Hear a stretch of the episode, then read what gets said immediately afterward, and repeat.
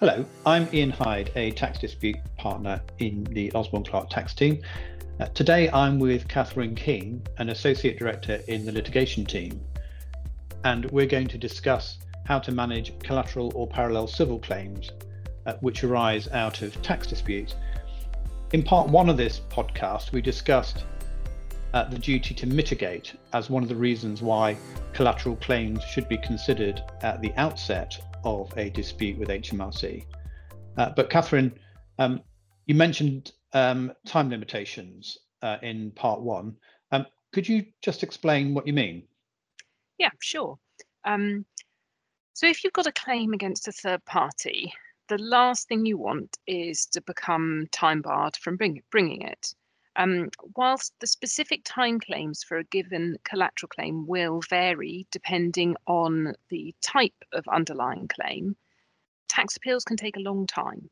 So you can't wait until that is all over before turning your mind to the collateral claim. Um, if you wait that long, you may already be out of time.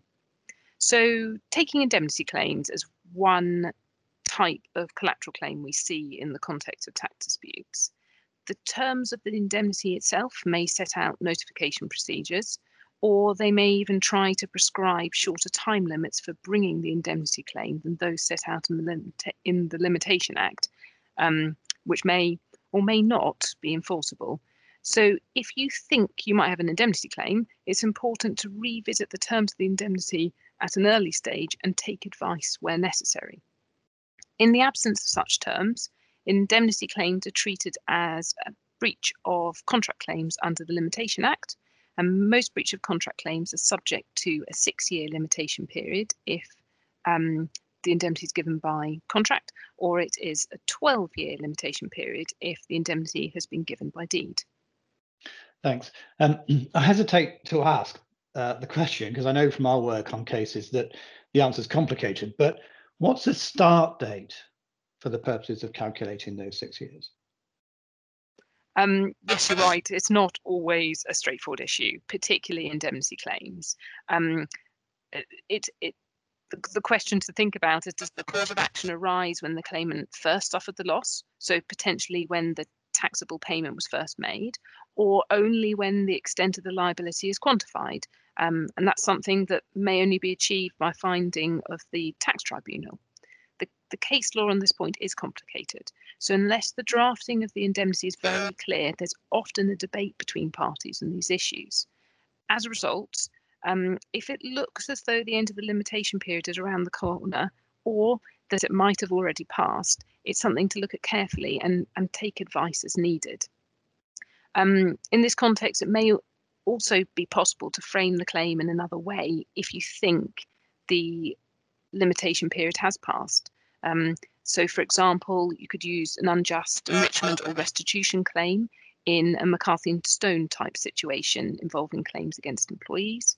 Um, this this sort of claim would benefit from a different start date for the purposes of calculating the limitation period, uh, and can be used if if the indemnity claim, or may be able to be used if the indemnity claim has been time barred. Yes. What What about professional negligence claims um, as a different type of collateral claim? Are the time limits the same? Um, well, claims for breach of duty uh, must also be brought within six years, um, with the potential for all the same difficulties as I've just described in terms of calculating the start date for those six years.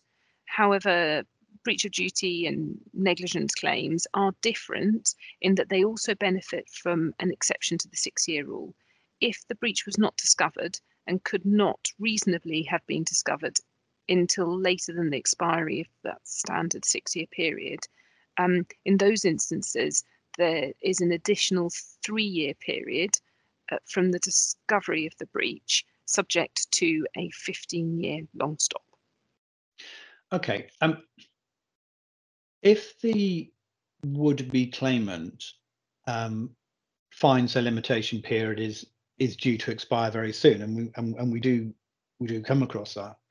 Um, is there anything they can do to buy themselves more time?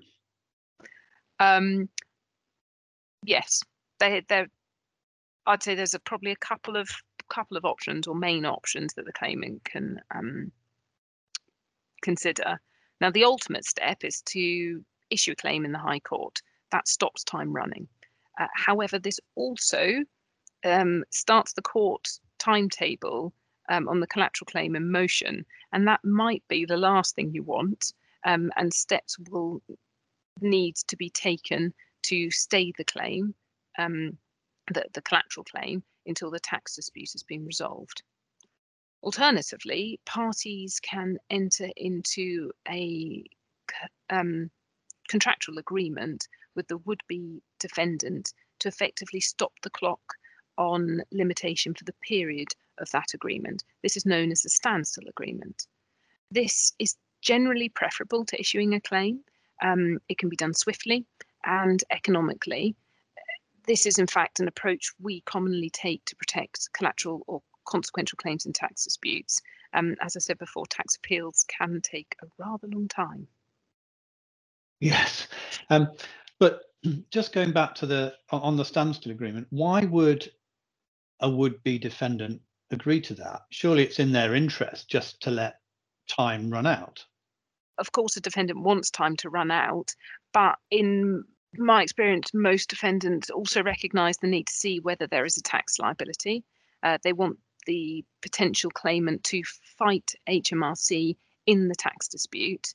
And also, if they refuse to enter into a standstill agreement, um, the other option open to the claimant is to issue a court claim. And no one wants an issued court claim against them out there.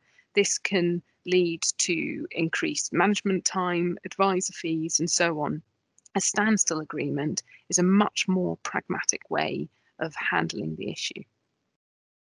Uh, thank you. Um, Catherine, I think the final point, really, just just to complete the picture on that, is to add is that um, is that the standstill agreement, I think, doesn't involve the defendant agreeing to the uh, taxpayer's steps in running the tax dispute, all the arguments about mitigation, which we covered in the first podcast, will still apply. Yes, yep, you're completely right there. Thank you. Well, uh, thank you, Catherine, for that. Uh, that's the end of uh, this second podcast on um, collateral claims. Um, I hope you enjoyed it. Um,